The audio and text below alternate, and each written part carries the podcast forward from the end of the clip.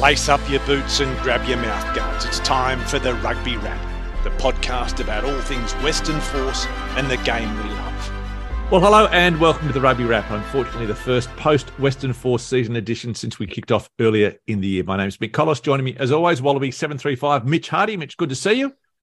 Yes, one one part of the season finishes, mate. Another one kicks off. We're coming into Test season and Yeah, midway point of a lot of club seasons around the country. But uh, yeah, unfortunately, the force fell short last weekend, and now we're going to have to barrack for someone else this weekend. yeah. We'll have to find someone. We'll have to find someone. And I was going to introduce a man who knows all about the finer things in life, like having duck served to him in his corporate hospitality suite before games. But Heath Tessmann is uh, not with us at the moment. But again, he hopes to jump in. But you should have seen him. Geez, he was best on ground on um, Was he? Saturday night, Mitch. Oh, it? yeah. Was He's it, was it was it duck pancakes or was it just duck in some sort of Just duck, orange sauce? no, duck wrapped in some sort of something yeah, or other. thing. And then they had the, they had um he was also tucking into the rice and the butter chicken and then those little little hamburgers, mate. He was he was in heaven. in his element. in his element. Well, with the Western Force bowing out with barely a whimper last weekend, our men's and women's professional teams are now finished by the first week of winter. So we'll discuss them in a little bit later. But to get the latest on what's happening with the women's game, we're joined by former Wallaroo Bec Clough. And Bec, nice to have you with us again on the Rugby Wrap. Yeah, thank you very much, Mick. Now, the Super W finished a while ago, but I needed something for that little opening. So before we do look ahead, what were your thoughts on the Super W, the Western Force, their season this year? It was a lot better than past. Oh, fantastic. Yeah, huge improvements this year. Um, this, the girls got two good wins, you know, like a win over Fijiana, who ended up winning the competition. So the girls would be, you know, stoked with that. Um, yeah, lots of lots of progress. Um, the Western Force have just really backed them and have committed to um, a marvelous program there. And yeah, onwards and upwards for the girls. Now, Hodjo coached them this year, Matt Hodgson. Uh, is he going around again? Have you heard, or is he stepping down? Do you know where the coach is at for them next year for the girls?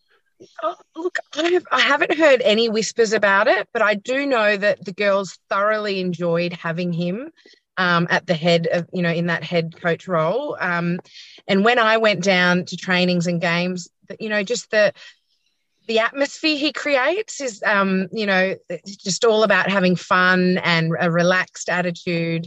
Um, but also, you know, when it's crunch time, he's serious. But um, the way he was with the girls was something I, yeah, it was really special to see. Yeah, great. Excellent. So the big question is have you heard what's happening next year with Super W?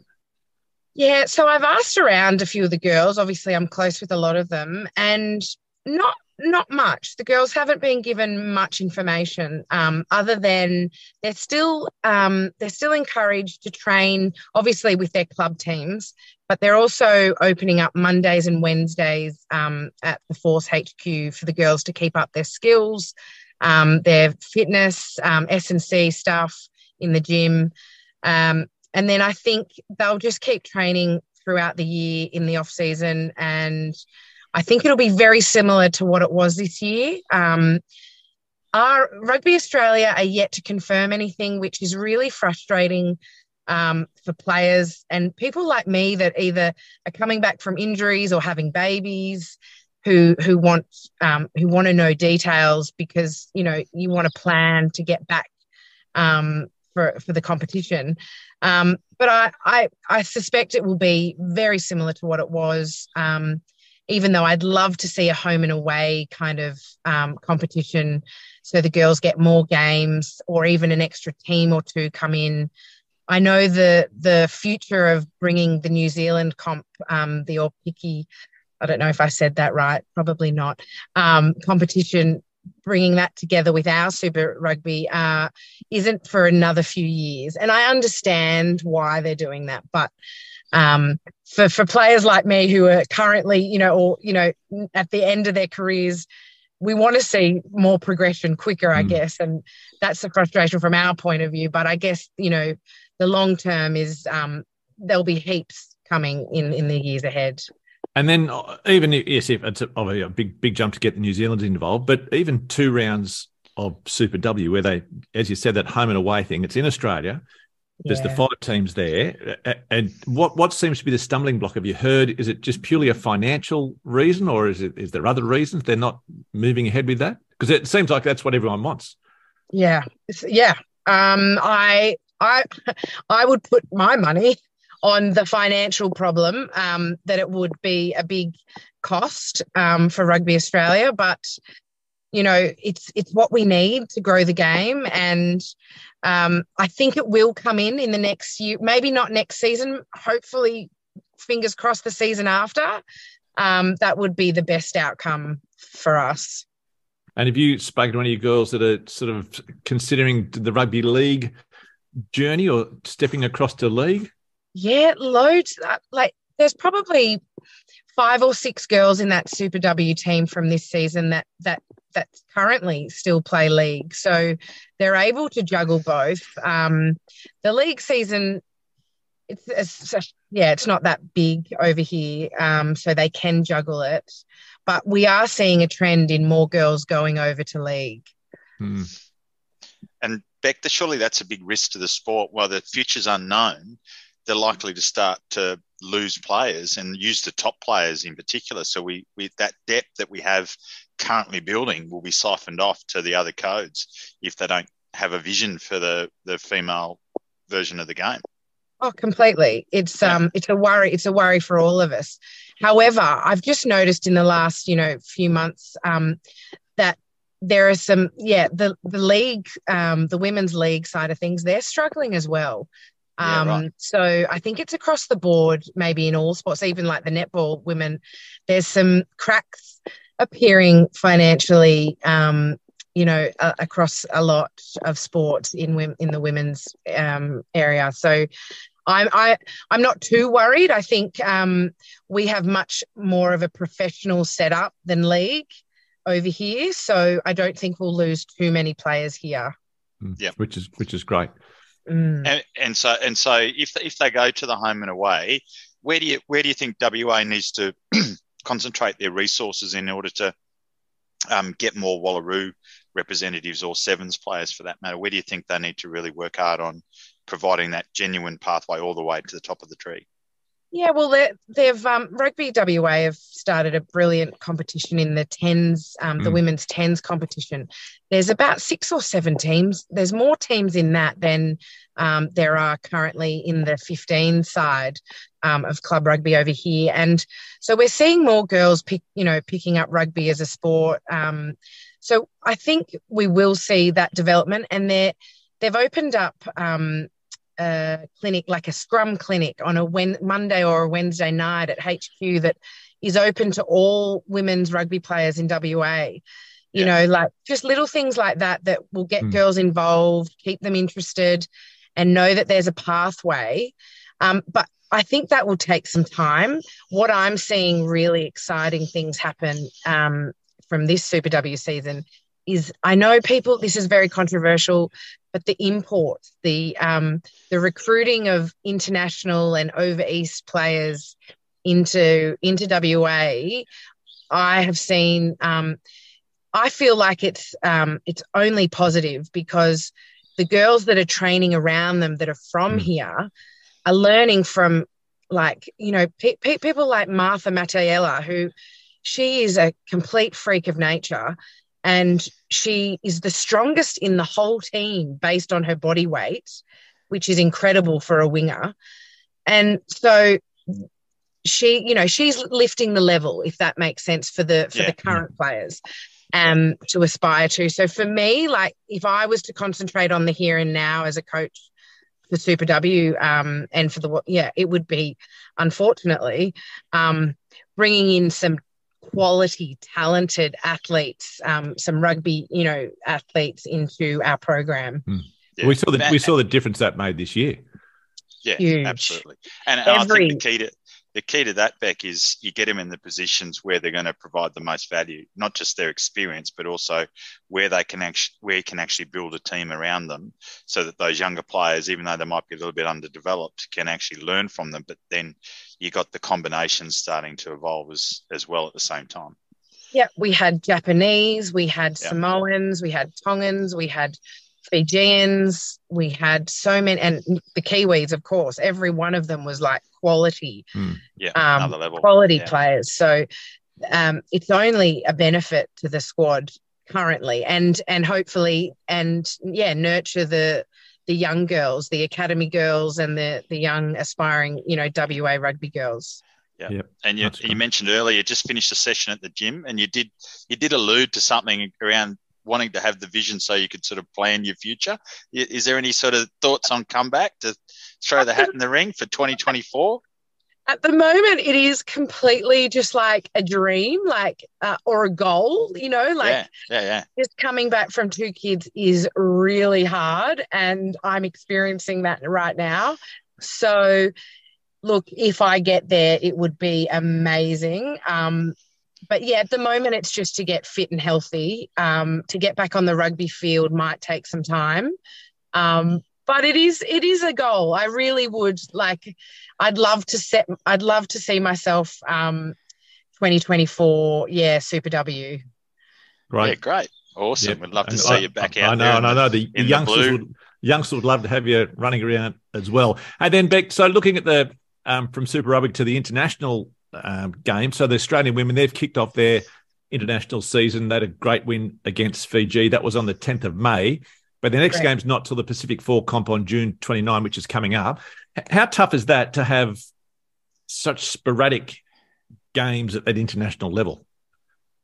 Yeah, I think the girls are quite used to that, to be honest. I think this is actually, you know, we're coming into an era where we're getting, you know, international games seven, eight, nine, ten plus. Yeah, there's a good year, program. Yep. Per year. Whereas when I started, you know, we were lucky to get one a year. There were some years where we wouldn't get any, Hmm. any test matches in a whole year. So for me, looking at it from that kind of point of view, I'm like, well, no, this is probably the best we've ever had it. Yep. But yes, from your point of view, yeah, we probably do need a better schedule and more, um, yeah, regular test series. But at the moment, yeah, so they've they've got New Zealand in Brisbane on the 29th of June. Yeah, on a, on a I- on a Thursday. Yeah. So Can you explain that to me?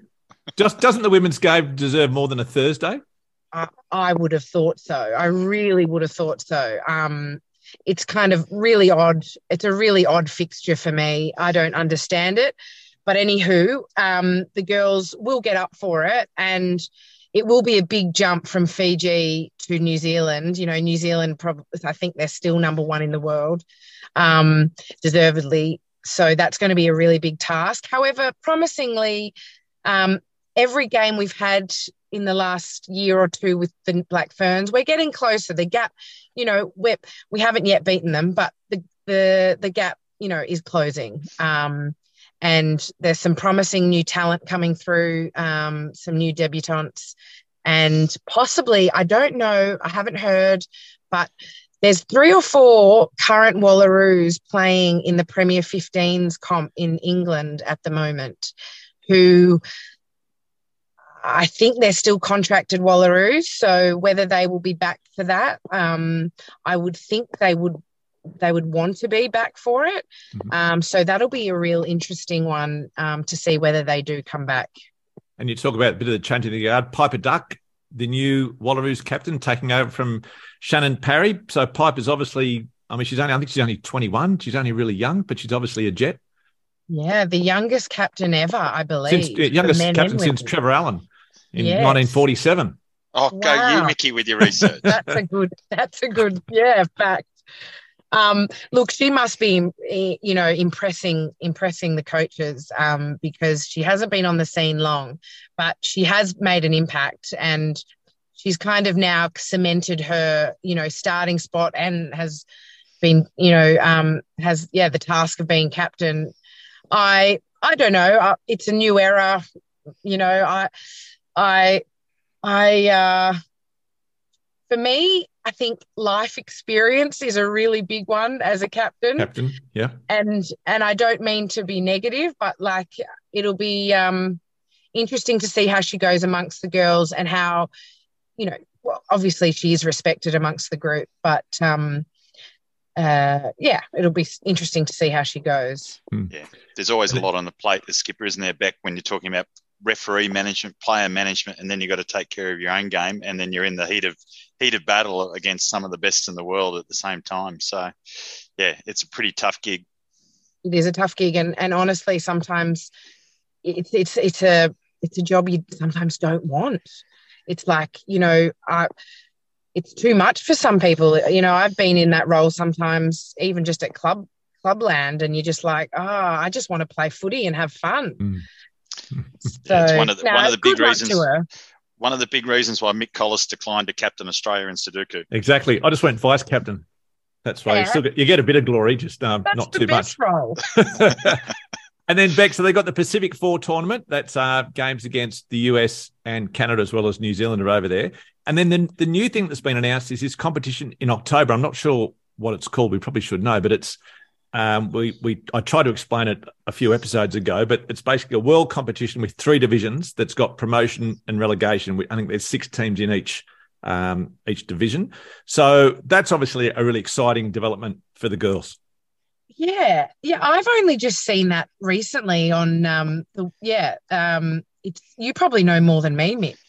But it looks it look, it looks great. It's giving other countries a go. That's the main thing for me is there's not enough um competition at the you know at the in the top 10 say in the world um, so they're they're trying to develop the i guess the nations in that bottom tier um, to come up and uh, yeah i'm all for it um, but I just don't know any. Yeah, I really don't know much. Sorry, Mick. That's right, because we were debating because Australia, if if Australia they they take three out of those four Pacific um, Yeah. Pacific Nations Cup will go up, and whoever finishes fourth will be in Division Two.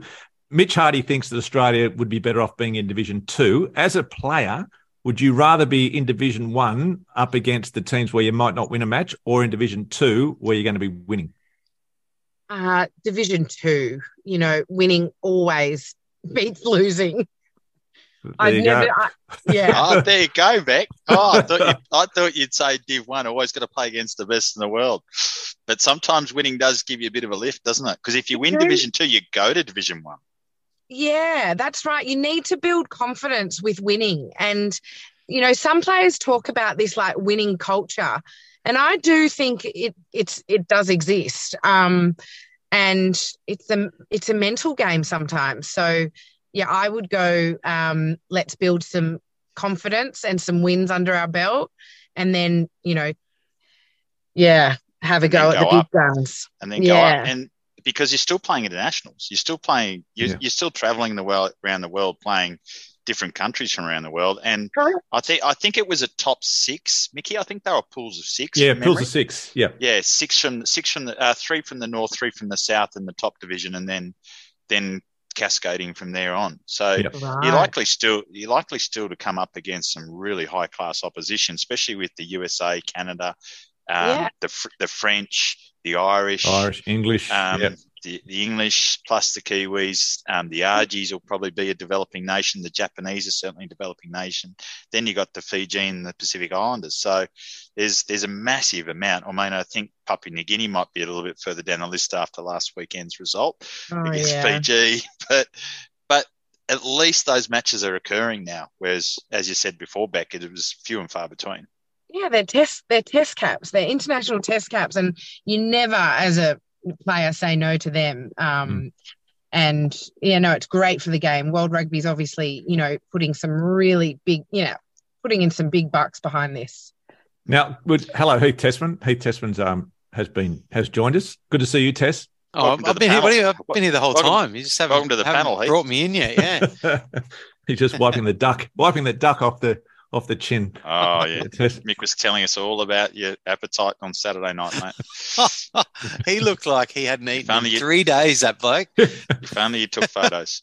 hey, Bec, uh, you talk about all these test matches. On a personal note, would you will you be um, disappointed that uh, because you didn't have the opportunity to play so many tests, when they end up putting up the honour rolls of number of games played, that your your your name's going to be slowly dropping Yeah. down the ladder? I guess that's the nature of the beast, isn't it? It, it happens in men's rugby too. Um, yeah, I have thought about that actually, um, but I can hold that um, hold that I was a I think the joint. I think I was joint highest test cap for a few months or even a year, maybe. Yep. You're at the top. Um, You're at top of the table there for a period yeah, of time. I had You a could say I had a most time cap, at the top. most cap Yeah. Wallaroo at one Yeah. point Yeah. in time. You can put that Yeah. in your resume. Most cap Wallaroo in the years of you know Yeah. 2000 and something and 2000 something. yeah, Yeah. something to put Yeah, on the resume. But yeah, Yeah. no, um, the the caps, the girls are going to go through the roof, which is fantastic. Like Mm. this is all we've ever wanted.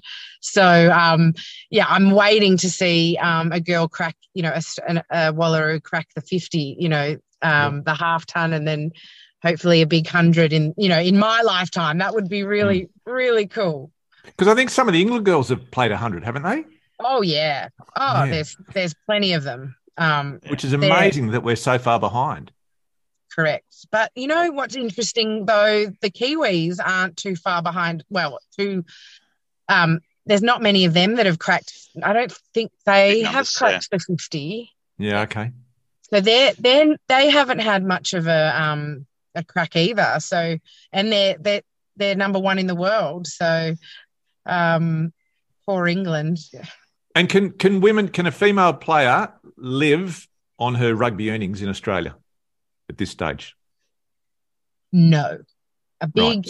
fat no. Um, we we're making we're making progress. Um, The Western Force are trying to um, make the Super W girls like part time employees. So that's that's big. Um, so they'll they'll be earning something, but Yeah. part time part time wage you can't live off that.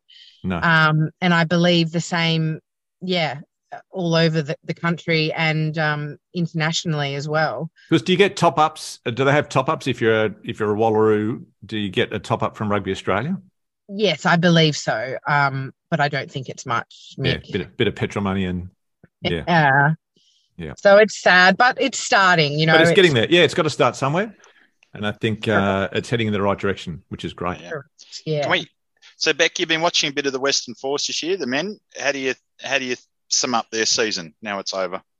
Ah, you know, gut wrenching to not make finals. To be to be fair, you know, we should have, could have made finals last season, and it's the same kind of story this season. It's like so close, but yeah, um, not close enough. So I devastated for the boys um, because I really felt like they had some, you know, brilliant games and then some really average, underperforming games, and you just, yeah, you just you can't make finals, you know, playing games like that, playing, you know, average. Mm. Um, yeah, I I think, um, yeah, I, yeah, gutted is all I can say. Do you think they've got a base there to grow from? Do you think there's there's elements there that you're thinking, oh yeah, maybe next year there'll be a couple more places up the ladder, or do you think we're going to be spinning our wheels? I've been saying that since, since 2006, Mitch. Well, this is the sad, this is the sad reality. I don't know if any of you guys agree with me, but like I've been talking to a few friends, and we all feel the similar, same. We feel like it's like this, you know, they it's like women's rugby. Like we lose so many players that we start, we have to start again. Like the culture and the team and the coaches, and we have to start again every season. And it's like starting from scratch, and it's like this, you know, thrown together kind of barbarian style team with players from everywhere, locals as well, but you know, some imports and just we, we don't build this um, player base that I feel like other teams have. Um, but I think that's unfortunately the nature of the beast over here for us. And it's the same, we feel it in the women's game. We just have to start from scratch every season. Um, and that might reflect the performances. Yeah. Well, there was 20, 20 deb- debutants this year in the men. Were there? Yeah. 20. Yeah, 20. Like Huge. that's Wow. that's huge. That is starting from scratch.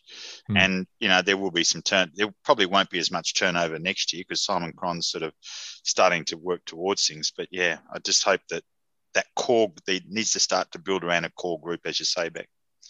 Correct. And yeah. And what about the local stuff, Bec? Have you got out and about and watched a bit of community rugby in the first half of the season?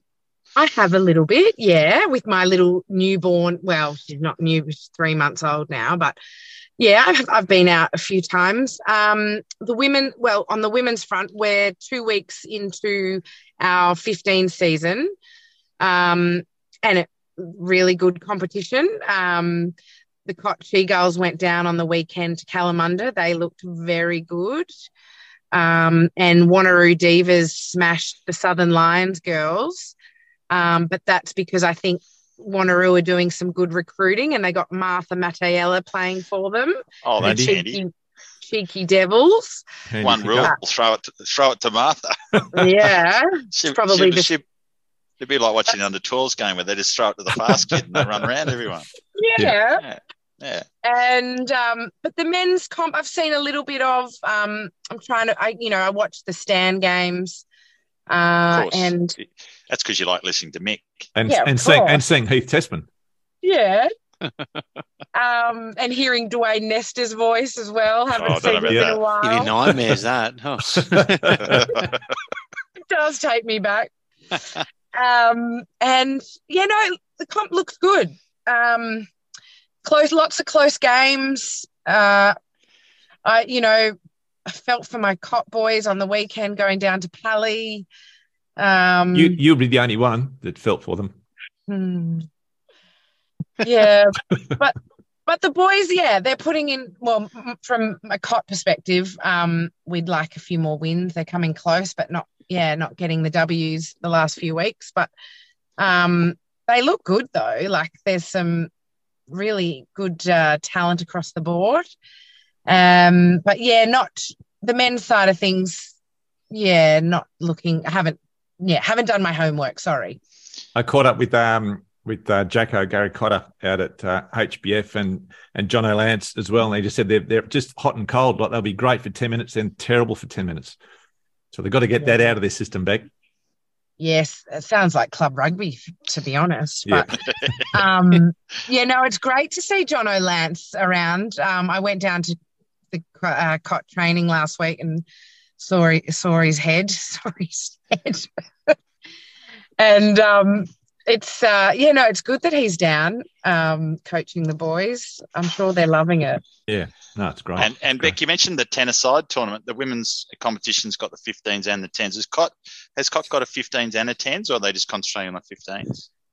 We so so before um the 15 started two weekends ago, we were playing tens. Yeah. Um and then we've gone into 15s. No, we're we're going to stick with 15s. We don't have Yeah. enough numbers to do both. To do both. Um, there might be another club. There might be one or two clubs doing both, but it would be very hard Yeah. to uh, sustain both. Uh, and yeah, no, it's promising. I And just hope that that we Yeah. can we can gain some of these tens teams and and and grow them to become 15s teams. Mm. That's the Yeah. only thing I haven't seen from last season to this season enough. Um, because that's the whole purpose of it really is to grow the 15s game and it hasn't i haven't quite seen that yet yep Terrific. Well, Bec, it's um always terrific to catch up. So plenty of rugby coming up. Hope you enjoyed all. And uh, thanks again for your time on the rugby wrap. thank you mick thank you mick Nice to see, see you, you guys Keep training hard. Yeah i'll try See you, Bec. Thank you. So that was Bec Clough, former uh, Wallaroo, and, and great to see some positive steps internationally, but domestically still seems a, a bit of a shambles. Yeah, it's just good to have Bec's um, real sensible point of view on the state of women's rugby and just in rugby in general. It's great. We should get her on more often, just to, especially as the Wallaroo season starts to Yeah. unfold and we get towards those different competition. She obviously loves the rugby and stays connected to the girls and stays connected to the game. So, really good to have her on and get her perspective. Yeah, and hopefully um, she, we will see her back next year in the in the blue jersey, which would be great. So turning to Super Rugby, and the last game of the home and away series decided the makeup of the top eight, and it was the Western Force who bowed out, being schooled by a, a weakened Chiefs team. So despite the visitors having 11 changes and leaving out nine All Blacks, they just didn't give the Force a chance and ran out victors by 43 points to 19 to end the Forces season. And Tess, we we're always going to struggle up front, but um, it probably a little bit more than we anticipated. Yeah, I, I Especially, think um, especially early, especially early. Early on, yeah, They I think, I think Wilton Rebolo, I think he did quite a good job for you know a guy coming on, debuting in Super Rugby against still very strong Chiefs pack with with everything for that um, force team to play for. I think he, I think he really stood up. He could have he could have really folded, and it was only a couple of early penalties. It wasn't so much him being dominated or anything like that. It was just him finding his technique and just Mm. that Brazilian really low scrummaging way that they or that a lot of the South American teams scrummage, and I think it was just him adapting adapting his technique to to the the full time um you know to the rigors of Super Rugby. If, Because it was uh, always going to be it was always going to be tough for him because when when did Medrano get ruled out? Do you know how, how close to that game? Uh, yeah, I don't know. He would have. They would have given him every opportunity possible uh, to to make himself available. So I don't know whether it was on the whether it was on the day or warm up or um or whether or not it was just during the captain's run the day before. Because But I'm guessing he would have Wilton would have been preparing, and I hope that I'm sure the playing staff would have been preparing that yeah for him to to be ready to go because Medrano was always you know touch and go was always a long shot.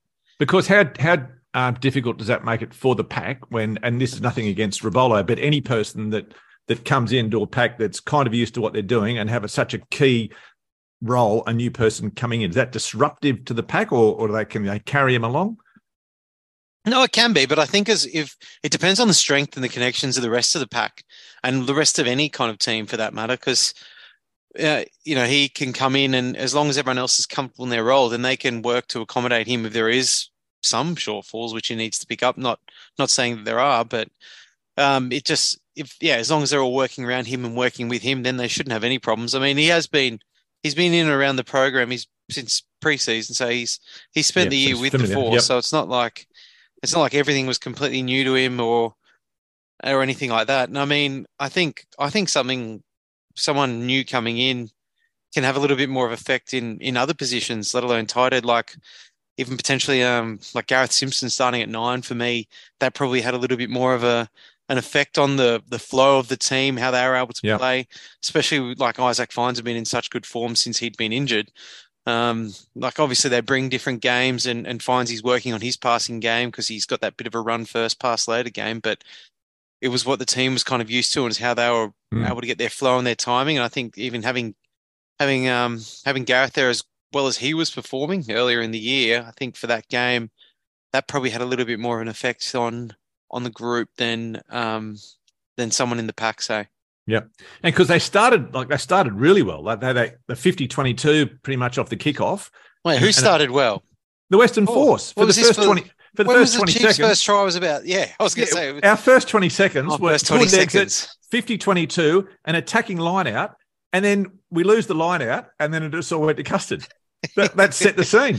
So is that is that oh you would be you would be a great stats man for a team to have involved, Mickey. Like we've been focusing on our fast starts, boys, and we got off to a really good one. It's just working out, just working in past that first 30 seconds. then Yeah, that next correct. little stanza of the game. Then we can that was- into I- that stanza. For me, that that was that was almost uh, it's an early turning point, but that was a turning point. I reckon that first 25 seconds. You could I'm just, just see the- waiting. It looks like it, look, it, it looks like Mitch was going to say something. So I was He's just kind of chomping. We'll let go. He's Mitch, what were your thought? What were your thoughts on the on the game, Mitch? on their fast start, Mitch, specifically? No, the force, Mickey, the force didn't have it in it, mate. They were they were outplayed, outclassed right across the paddock. I mean, I think everyone walked away from that game, whether you're watching it at home or at the ground, just disappointed that there wasn't a little bit more physicality and a little bit more passion um, in the force early on in the piece to really put the Chiefs on the back foot. They they never really imposed themselves is probably the word Hmm. on the game, and and that's what you have to do against the top side. So, yeah, a bit of a fizzer, but I tell you what, good luck to the team that's going to knock over the Chiefs in the finals. Yeah. I mean, the Reds the Reds are the only team that have knocked them over this year, and they played under that skin that day, and it's ironic they get to play them this week, but. Um, you never know. Finals footies is always funny. It's always it's always the best team on the day that can that can win the game. is a great cliche, but the Force certainly weren't in it. And you know, and you and you look at where they ended up finishing on the table, tenth spot, just ahead of the Rebels and Moana. That's that's a bit disappointing. You know, Mm. you would have thought they should have threatened for that seventh or eighth spot, um, but they just weren't consistent enough. And especially losing all your away games really hurts you. Yeah, absolutely. Um, and that's something that Simon Cron will be setting some goals about. I would have thought next year when he starts to map out the season, there's got to be some must-win games on the road. Yeah, because if you can get get a couple of those up, they're worth two. And it wasn't it wasn't a happy weekend for the Australian sides. Have you got the other results from the final round of Super Rugby Pacific? Uh, yes, I do, Mick. Uh, yeah. The Blues, the Blues kicked off the weekend with a, a, narrow win over the Highlanders, and that is a game where the Highlanders threw everything bar the kitchen sink at the Blues, but they just weren't good enough on the night, going down 16 points to nine in a really low scoring affair. Um, the Brumbies accounting for the Rebels. Well, the Rebels probably didn't give their best there. They, they were in the game, but then the Brumbies clicked into gear and just put them to bed. Um, and the Brumbies, to my mind, are the team that are the most consistent in the whole competition outside of the Chiefs that can potentially go all the way um, this year. And I think they've proved that that they they're a real finals team, and, and, it'll be interesting to see how they go this weekend against the Hurricanes. But I think if they get over this weekend, I'm backing them to go all the way.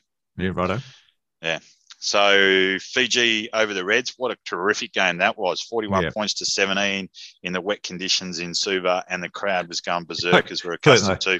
Clarkey and Wykesy up in the commentary box were loving it. Yeah, um, good, good. yeah, and you know it was just the Reds just got they were just out enthused, outplayed. They just had nothing. Their their handling and the conditions let them down a little bit, um, which is a bit of a shame. But exciting that Fiji were able to win, fantastic. Win well yep. and just get themselves into the final. And mate, they're another team that can, on their day, they can beat anyone with their style of rugby. Hmm. Um, but I think against the more fancied opposition, uh, especially the Kiwi sides in New Zealand, they're going to really struggle because the, the Keys will just starve them of possession.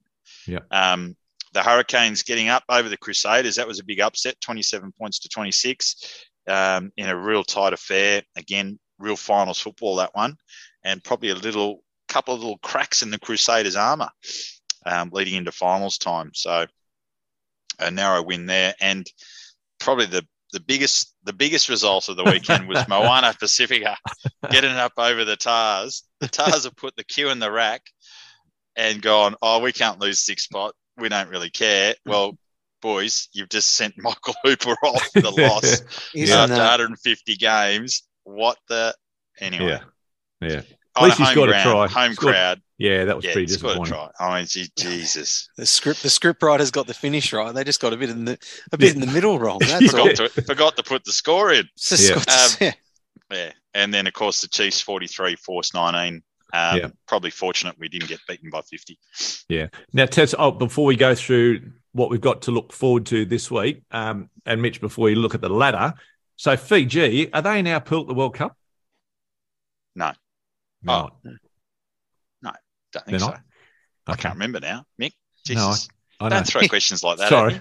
Well, I'll get Tess to look that up while you, yeah, while you give get, us the ladder. Get Googling. How'd the ladder finish? Tess. How did the ladder finish? yeah, so the, the Chiefs on top um, with 59 points, well clear of the Crusaders. Uh, the Blues, the Brumbies, and the Hurricanes round out the top five.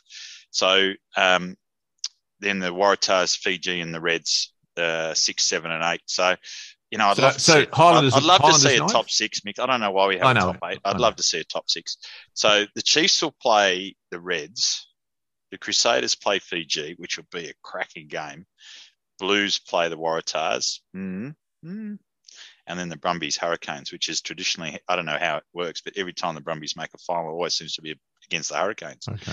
Um, yeah, so that's going to make some interesting results, especially leading into if there's any upsets against that top four. If the Brumbies get up, it opens the door for a home semi final. So it'll be, um, I mean, I can't see the, the Waratahs getting up over the Blues at home. I can't see that happening. Yeah. The Chiefs Reds, well, probably the the optimist will say, well, the Reds have done it before. Why can't Yeah. they do it again? No, they're not going to don't do think- it. There's going to be think there's, it again. there's not going to be any upsets this weekend. The don't think. Saders Fiji one, that could be surprise city, but It Heath could Tessmann I be. don't think no. so. It could be, but I don't think so. And the So Brumbies, the- the Brumbies Canes will be the pick of the games. So that'll be the closest game you reckon, Heath. That's what. That's the one I'm thinking will be the That'll be the closest, 50-50. That'll be the, the, tightest 50-50. one. Spe- And it makes uh, you know fourth playing fifth. Yeah. Yeah. You want to see. Could be. And that's, hopefully that's in little- Canberra. That's in in Canberra. isn't? Canberra as well. Yeah, okay. And Hey, if there's that? some upsets. It won't be the last game in Australia for Super Rugby this year, which will be nice. Yeah, that's true. And when when's the Brumbies game? Is that on the Friday or Saturday? Brumbies is Saturday, Saturday. Saturday, uh, Saturday night. Yeah, okay. And and is did you find out where Fiji? Who's Yeah, they're they're in? they're playing us. We're going to a Fiji Wow. game, Mitch. Oh, yeah. No, we, we? no, we got No, Wales and Portugal. Yeah, we got Wales and Portugal, mate. Which Yeah, no, I mean, you sorry, they're in our pool. Yeah, they're in our pool. they're in our So- pool So I reckon they, they could they could create a little bit of problems, you know. for Yeah. Wales, hopefully. But yeah, well, Hopefully Wales not and, us. Austra- Wales and, Australia. I don't You know. think Portugal will worry us too much. No, I think we'll be okay with them. But Fiji, Yeah. I'll tell you what, after this season, it's uh, Mm. So what do you reckon? Yeah, pool C, Fiji could finish top Well, of the pool. finish- they Top- could finish top of the Wazza, and we could be Mm. battling out with Wales for second. For second. Yeah, Yeah. Yeah, exciting. Exciting. And then so we move it, yeah. on. We move on to club rugby, uh, and in the Stam game, my Smoky Southern Lions absolutely did the job on Associates. They won it thirty to twenty six, but despite the scoreline, Soaks never in it. They scored two tries in the last couple of minutes to to make that score a bit more respectable. Um, Southern Lions were down to 13 men for a bit of a while at the end, and some big performances, and they were oh, a good side to watch. So there's Franz Just, the big prop, was magnificent. Oh, if there was was ever a man that had the name Franz Eust as well, it was that big man Franz. He was born with that name. He was he was outstanding. Oh, And Sarah Papelli Vularica at 10 was was great until he did his hammy. He just steered the ship around. He was great. They got Maxime Laporte at 12, looked very, very classy. And then the, the Nabarisi brothers, we're calling them brothers, but Jonah and Melly, just genuine pace. So I reckon that that's got the making of a of a good side down there. yeah. and They just they just need to keep the um the group together. That'll be the big key. And like they had a few of their um their back rowers. Like one of them was the captain. They had some of their back rowers Oh, look quite good as Yep. well. Yeah. Um, and it's good pay as well for a few for a few of their players who have been down there for years and years, like ten years, playing and ploughing away, playing a bit of first grade down there, and they're still playing. So it's great to see them getting victories like that, and um, and getting the reward for staying with their with the club. Who- yeah. I'm trying to think. It was, uh, yeah, Burrows and Murray as well, and the big the big bloody number eight. He looked like he could. He could put some shots on the big slab, and Yeah. um, and Brennan Leaf as well at hooker. He The was hooker, doing, yeah. he was playing really well. No, played out of their skins. And it's a well. great setup down there. They've got good facilities, players on the Barbie, lots of stuff going on. Like it was a really good club rugby day down there at Southern Line. So well done to all of those. And um, Soaks only had one player not on our list. So lucky Dwayne knew who, who he was when he actually came on, and he was the, the unknown man. So that was good. Then in the other games, um, finally got a win, 40 to 34 Yay! Over over Bulls. over Joondalup, which was good. West's 52-31 over Wanneroo. Pally in a thriller over Cot 21-19, as Bec mentioned. And Will Heath Tessmann answered the call. Nettie's going down to Basie, 57 to 22. Lordy Lord. Mate, What's happened? Basie, um, Nettie's had another day. Basie are the second best. They're one of the best teams in the comp. Well, let me Yes. take it. Let me take it through the ladder, Heath Tessmann. so it's UW on Where? top with 38, Pally second on 36, It's got to be Basie third, surely. West's in third on 30, Cot fourth on 28, Soaks on 27, then Basie on 26, just ahead of Nettie's on Oh, 21. Tight there. And then Really Southern tight. Lions sniffing behind on 17, Joondalup on 16, Roo Dogs 15, and then Kalamunda on 11. So this week we got Soaks up against the Roo Dogs, Wests against UW, Kalamunda against Southern Lions, which will be a beauty. And then Netties are playing Cot, which traditionally would be a great game, but I think Cot will just don't worry waltz- about that one. waltz that one in. Oh, And, and then Joondalup up up against Basie, which is the stand game. So Yeah, uh, that'll be good. That'll, that'll be be- good game. that'll be Joondalup good. Basie. Yeah, And then as good Be- ones. Yeah, so it's a good good round. And then in the women's, as Bec mentioned um, last week, Wanneroo 71 10 over Southern Lions and Cala 31 7 over Cot. And that community grade, which is the 10s. So coming up this weekend, it's Wests against UW, Rocky against Southern Southern Lions, Perth Irish against Palmyra, and then Basie up against Nettie. So there's, uh, what's that, eight teams in that community grade, which is terrific. Yeah, awesome. And then Mitch in the Shute Shield. Well, the Shute Shield. It's all happening. It's How did it go? happening, This Shute Shield. Give us a report on the Oh. Wildfires Ladies' Day. That was the uh, that was the big event this week, surely. I've never. I'm, my, I don't know what's going on. I must follow the wildfires too much because my Facebook account just and Instagram got bombarded by wildfires posts over It's the 'cause- weekend. of mate, all, it's 'cause all these listening. half-naked, Everybody's all these half-naked wildfires players for Ladies' Day and their speedos and all sorts of stuff. it was crazy. Um, so it obviously did all right for them because they had a massive win over East, thirty-one points to ten. So the Ladies' Day Wow. obviously Oh. played it played its role, Beasts. and the Beasties went up there and got their tails kicked. So Wallowing. Beasties Yeah, were well- thinking about. They were just thinking about Ladies' Day afterwards. it's distraction, mate. The distraction. Um, Manly had a massive win over the Highlanders. Fell in a heap, 46 points to five. So the Wow. Marlins have just done a resurgence there. The two Blues can't stay on their winning ways against the hapless Warringah, 38 points to 24. Uh, Randwick accounted for Southern Districts, 38 points to 15. Norse, a narrow win over West Harbour, 29 points to 21. And the students finally got into their winning ways, 38 points to 19 over Eastwood.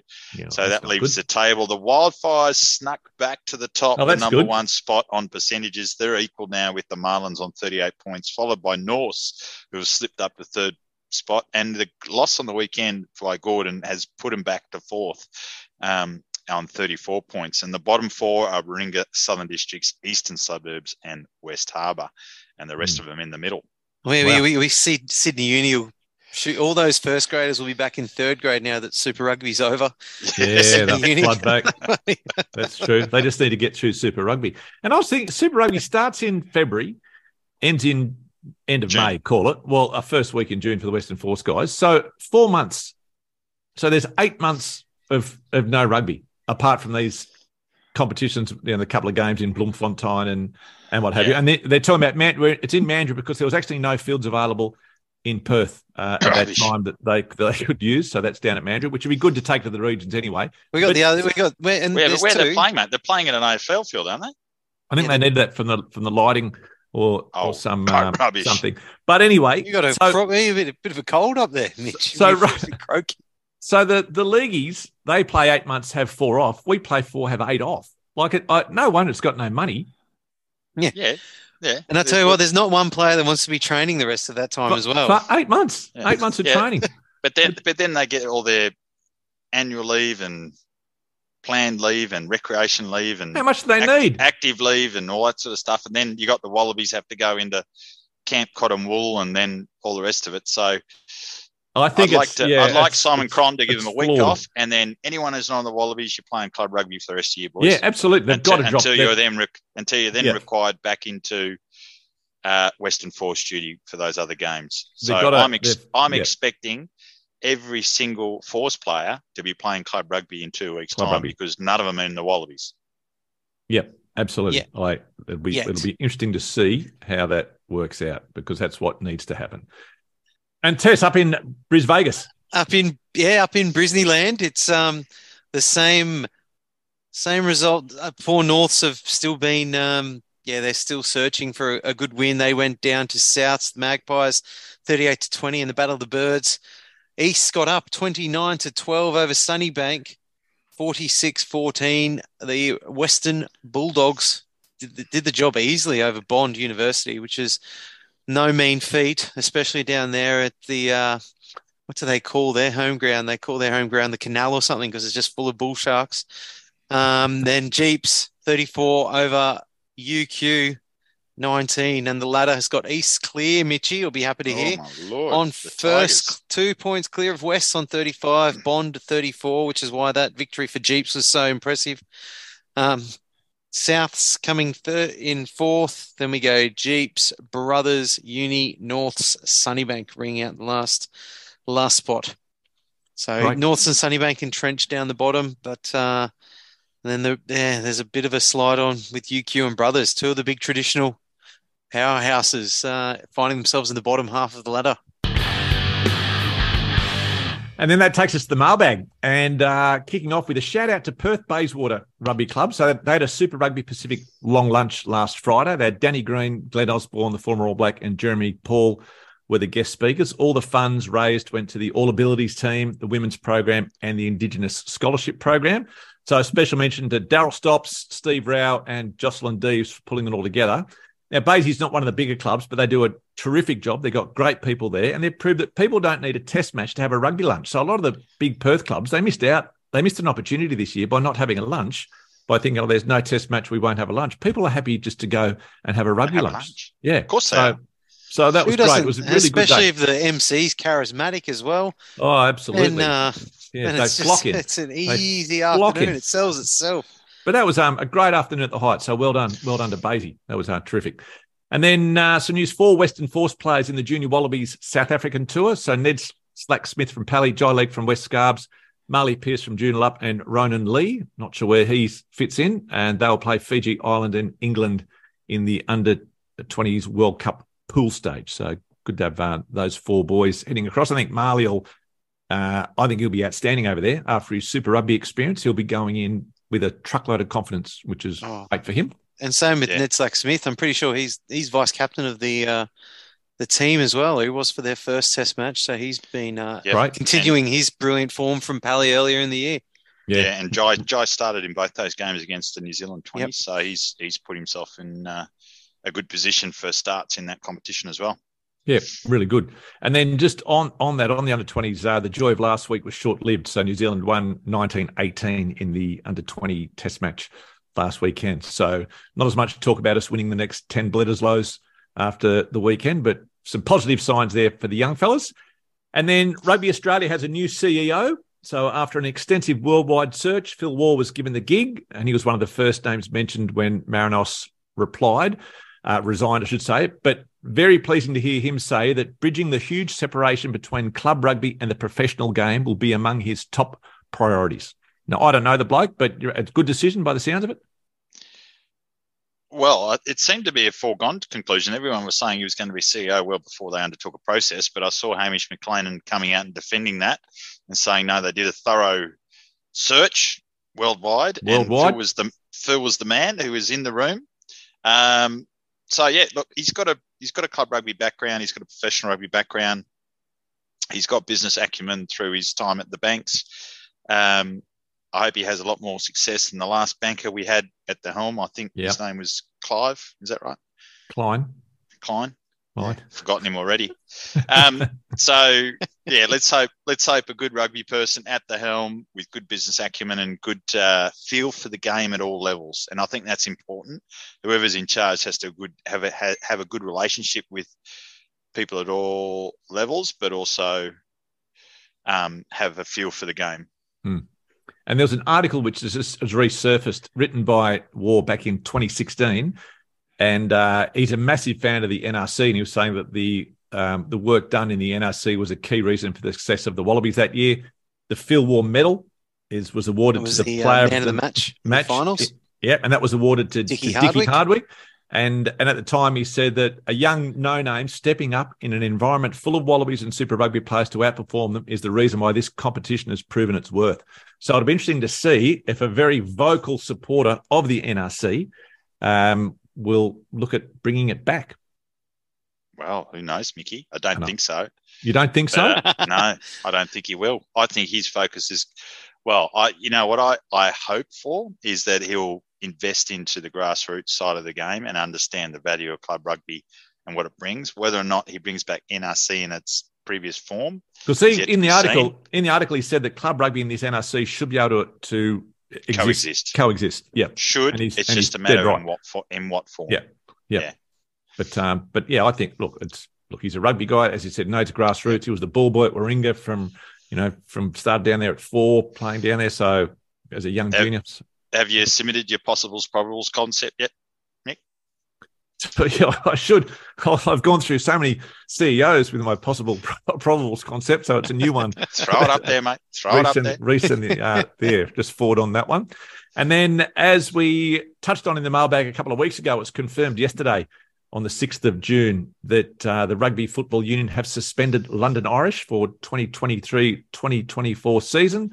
Apparently, only 50% of wages were paid for May. So that's the third official club now gone out of that English Premiership, which is not good over there. So I feel for those players uh, in a bit of a loss at the moment. What, what And- does it? What does it? Sorry, what does it mean for them? So they get suspended for a year.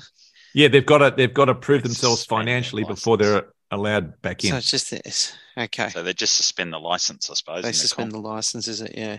Yeah. And what they go play? Do they play in any comp? Yeah, they just have to play in the in What, the do, yeah, uh, what, it, what do they do as a club? Do they just go to second division or whatever? Like yeah, that's what I Carlo's club. Carlo's club had to do. Or does it fold? If they, but or does it fold because it's got no money? They can't Yeah. pay players. Yeah, don't know. So I guess the Dunno. players that it can get get out of it will be get out Go and elsewhere. try and get themselves like the guys that come here to the Western Force. I suppose if that's yeah, get released. how you make your living, you've got to try and go and find somewhere. Otherwise, Yeah. you probably couldn't live on half of their half of their salaries. I suppose. yeah, well, there's a couple of guys on their list you'd be looking at, like Ollie Hoskins. I reckon. Yeah, I'm sure there'd be Yeah. some phone calls being made. And then in that Moana Pacific Waratahs game we touched on, Lachie Swinton, he made his comeback after having a, a few weeks off. Now, I overheard a couple of fans talking last No, week out at don't go there, Michael. and rumours are that he might be heading west. So I don't know where that would have come from, but I just kept on walking I reckon past. it's Heath. It's Heath Tessmann spreading rumours just You to reckon- piss Is me Tess? off. He's leaking things to the media just to annoy me. Well, So- well, well, hey, but it would be to be great to have someone of his Oh, caliber over it. here. So Shut that right a, down. not a supporter of that rumour, Mitch. No, I, I, look, I'm not a Western Force member, and I apologise to everyone out there that I'm not. But I'd hand my membership back if he got signed. if I was, All right. No, well, we, our back row missed lacked it, lacked a bit of sting, Ah, a bit of punch yeah. this year. lacked a bit of red Well, mist. Well, yeah, they probably did, but there's no point in having someone when he's never on the field. Yeah, we had plenty of players who were spending time on the sidelines this year, so we've already got that quota covered, don't we? Yeah, we, we, we do. And then uh, Rob Penney, sacked by the Waratahs midway through the 21 20 season. He left with seven from 29. He went to the Shining Arcs in Japan. They were relegated under his watch. He's now been appointed head coach of the Crusaders to take over from the Ted Lasso of rugby, Scott Robertson. So was that What? he's, he's a What's Cantabrian? going on there? Yeah, surprising. No success, but gets appointed to the Crusaders. What? Yeah. Well, he's a that Canterbury boy. He's He's, a a Canterbury Canterbury, boy. boy. Where's Toddy Maybe- Blackadder? Maybe just He's, need a, to go he's in. He's, he's got the assistant coach role. Ah, So. Blackadder. I mean, not Toddy Blackadder. Sorry, Matt Todd. Matt Todd's an Oh. assistant coach. Todd Blackadder's Oh. still counting his yen up in Japan. Yeah, I'm right. Sure. Todd Blackadder. What he didn't? Did Todd Blackadder win a final though while he was at the Crusaders? Yeah. Oh, yeah. Did he? As a- Bag of them. Yeah. I think Well, he got to a a coach. few. Not a Oh, coach, as a, oh as a yeah, not as a coach. As a That's player. what I- yeah, As as a a player. player. Yeah. Yeah, All right. so good luck to Rob Well, over Penney. there. And then the final, just a final note, it's a sad one, was the sudden passing of journalist Wayne Smith. He had a huge presence in rugby. Uh, he was a big supporter of the Western Force, and he passed away suddenly during the week. So condolences to the family because uh, he was a good one. He was terrific. Wayne was Smith was awesome, one of the yep. all-time great um, advocates for rugby, journalist. He was a straight shooter and a lovely bloke. So yes, he will be missed on all fronts in all rugby circles right around Australia. Yeah. So on that sad note, that will do us. Thank you, Mitch. Thanks, Mickey. Good to see you too tonight, even though it was only brief for Heath. So Oh. are you going to just with before I do let you go? Um, your top who's going to go? Who are the top four? Who's going to get through? Is it going to be the top four? Uh, I think it'll be the top four. Yeah, All right. I, I'd love to say that Fiji will upset the Crusaders, but I don't think I can and All have right. a straight face. Tess? But I'll be going for Fiji in that game. Um, I'll, I'm, I'll I'll take the pessimist angle, and I don't think there'll be any Aussie teams playing next week. I think it will be just New Zealand teams playing next week. Really? Okay. Well, I'm going to go for a Fijian upset over the Crusaders. Just oh, you're crazy! You're crazy, man. Good man. I'm crazy. And Tess, good to see you. What are you going to do for dinner on Saturday nights now with no duck? He's coming to your, wasn't coming to any. your There place, wasn't. Mick. Yeah, mate. The amount of trays I saw you packing in the back of your U, you're going to be eating. You're going to be eating for the next few months. So don't worry. about that. Yeah, that was a good feed. That was a good feed. All right, gents. Thanks again. Enjoy the finals. Thanks to everyone for tuning in, and we'll catch you next time on the Rugby Wrap.